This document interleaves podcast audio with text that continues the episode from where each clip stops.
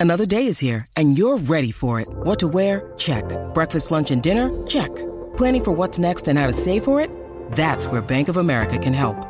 For your financial to-dos, Bank of America has experts ready to help get you closer to your goals. Get started at one of our local financial centers or 24-7 in our mobile banking app. Find a location near you at bankofamerica.com slash talk to us. What would you like the power to do? Mobile banking requires downloading the app and is only available for select devices. Message and data rates may apply. Bank of America and a member FDIC. When you need mealtime inspiration, it's worth shopping Kroger, where you'll find over 30,000 mouthwatering choices that excite your inner foodie. And no matter what tasty choice you make, you'll enjoy our everyday low prices, plus extra ways to save, like digital coupons worth over $600 each week. You can also save up to $1 off per gallon at the pump with fuel points. More savings and more inspiring flavors make shopping Kroger worth it every time. Kroger, fresh for everyone. Fuel restrictions apply.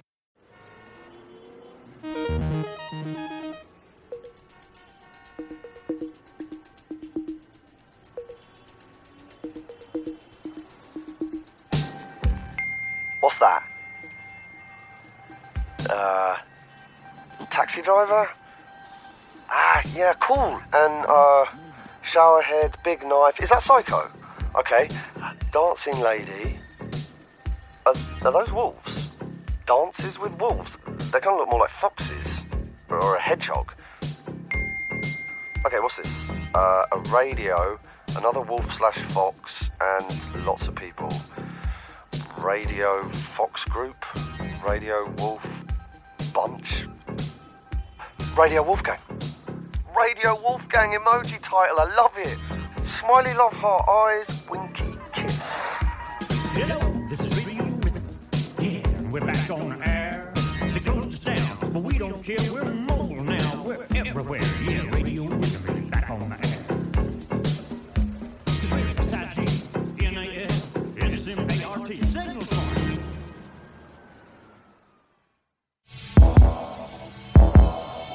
You're listening to Special Ish on Radio Wolfgang.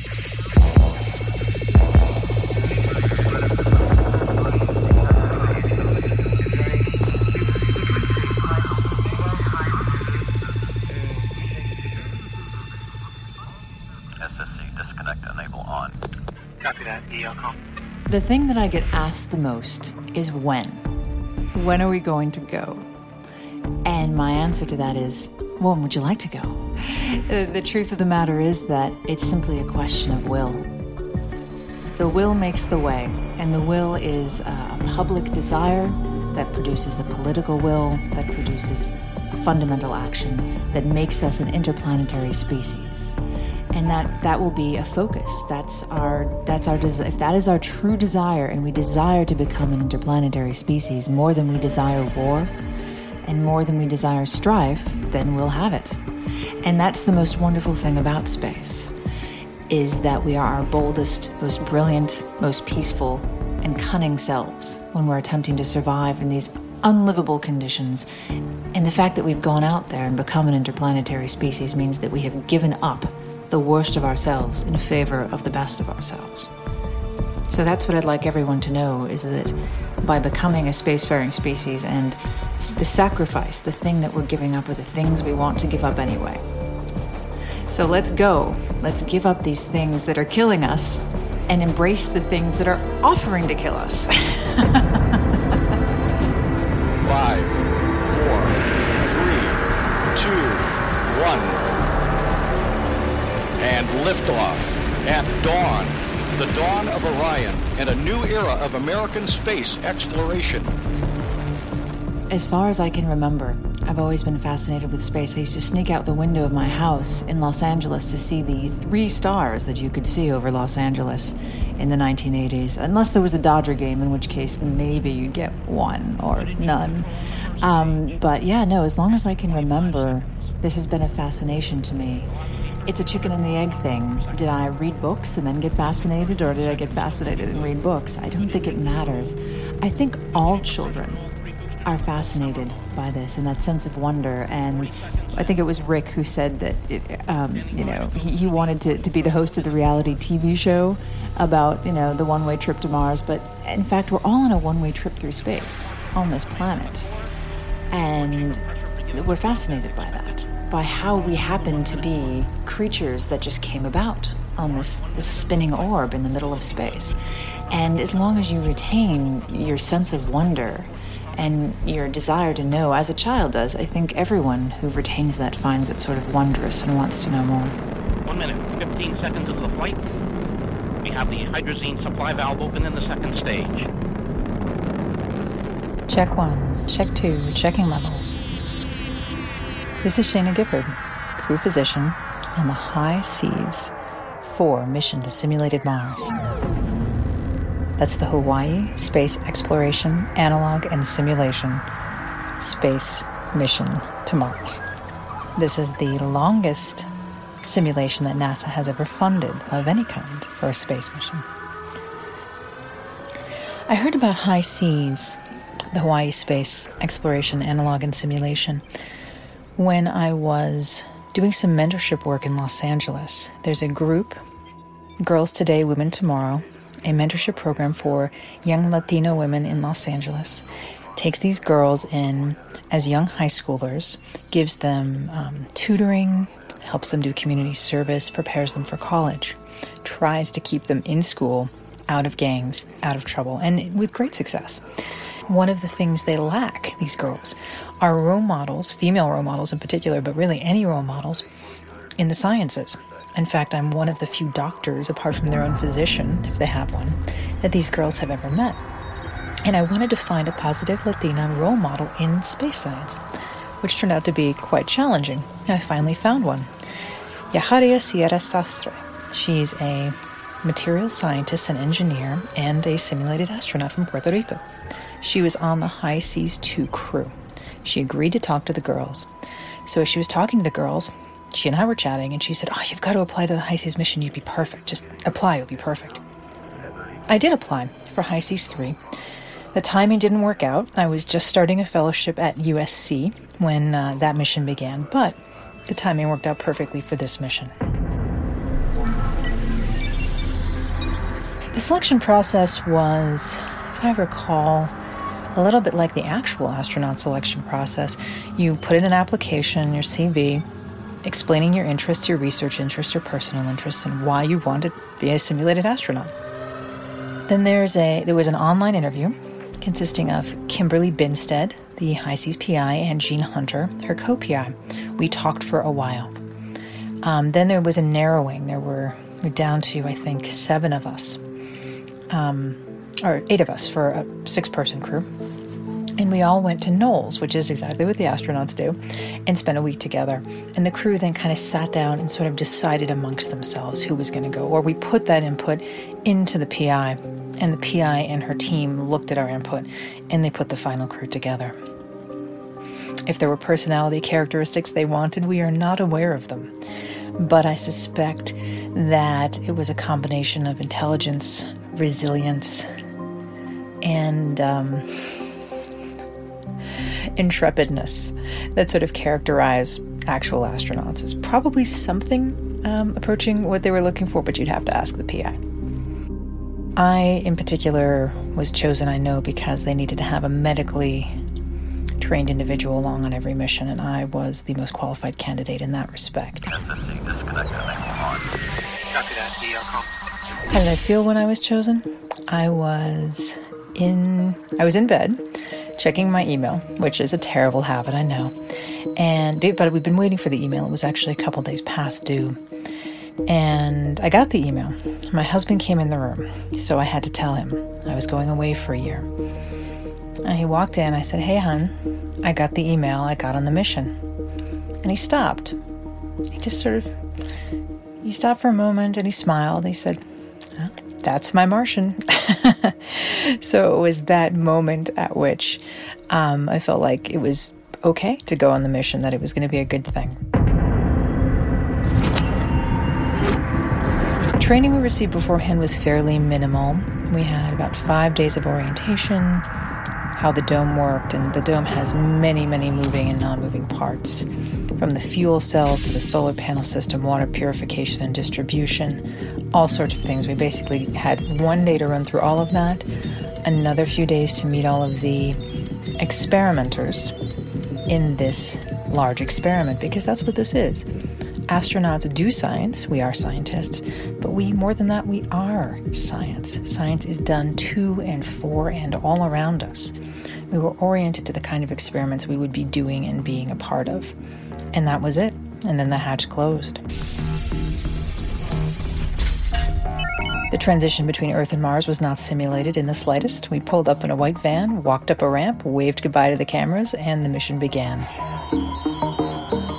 I mean, the, the physical similarities to some parts of Mars. Mars is an entire planet with as much landmass as Earth, and arguably a lot more traversable landmass than the Earth because we don't have large swaths of it that are. I mean, it has polar caps that um, swell and shrink depending on not only the seasons but whether or not it's in an ice age, such as it is emerging from now.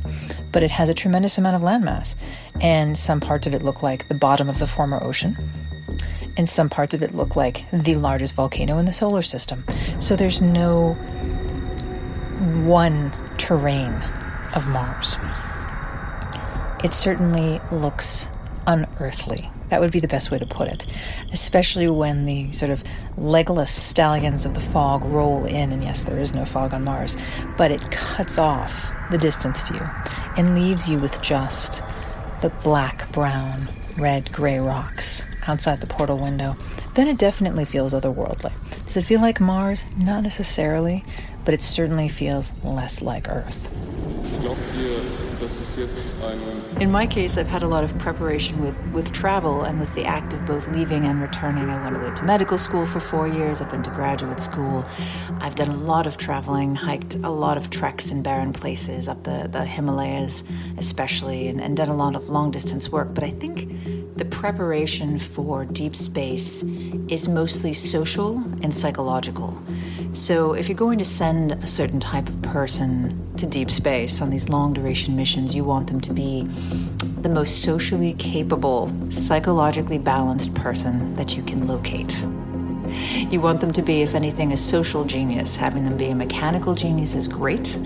Uh, having them be a wizard at botany and crop growing and food culturing is, is ex- excellent and essential. But if they're not also a social genius, they're not going to be able to contribute to the chief thing that you need to do out there, which is survive and thrive as a human in a community of other human beings.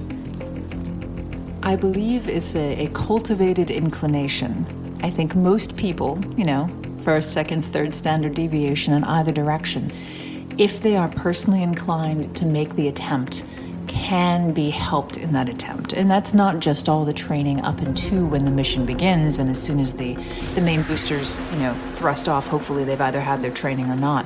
It's a training that's ongoing. Ground support continues to monitor your social interaction over time and they provide support where there's gaps or where things are not going as well as they should. And in addition to that, the crew has to support each other. So there's always a time when you're going to fall down. There's always a time when you're going to fall short of the mark. And in those moments, you either have to turn to your crew and ask for help, or the crew just has to step in and say, you know what? Looks like you could use a little bit of help here. We're going to help you now.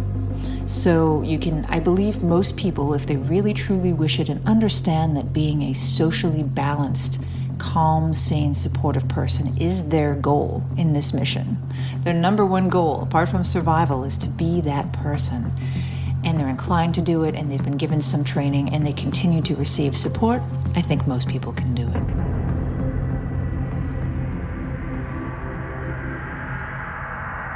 Would I do it again? Absolutely. Absolutely, I would do it again. I wouldn't even pack very much differently than I did. a little bit. A little bit. But as the fourth mission, we had three preceding missions, all of whom were available, made available to us to give us advice about what to expect physically, mentally, psychologically. So we were well prepared when we arrived. And we've achieved a lot. We've achieved a tremendous amount for ourselves, for me as a scientist, I've been involved with seven different experiments, and it has been incredibly enlightening and productive. I've been able to be of service to several members of the crew medically, and that's been incredibly gratifying and important. And I've met, maybe most importantly, so many people, either through media interactions or I've been able to reach out to people through writing and emailing and having really positive interactions with people I never would have met if it weren't for this mission. And that's, I think, what it's all about. Interestingly enough, space is all about people. It's all about us at our absolute best, coming together for a reason that is faultless and beautiful and intelligent and brings people together in a peaceful way to do something brilliant in our lifetimes. And so, any opportunity to do that, any opportunity you get to do something like that, that brings people together in a peaceful, productive, beautiful way, do it. Please do it. And this mission was one way in which many people came together for a single glorious purpose. So I would absolutely do it again.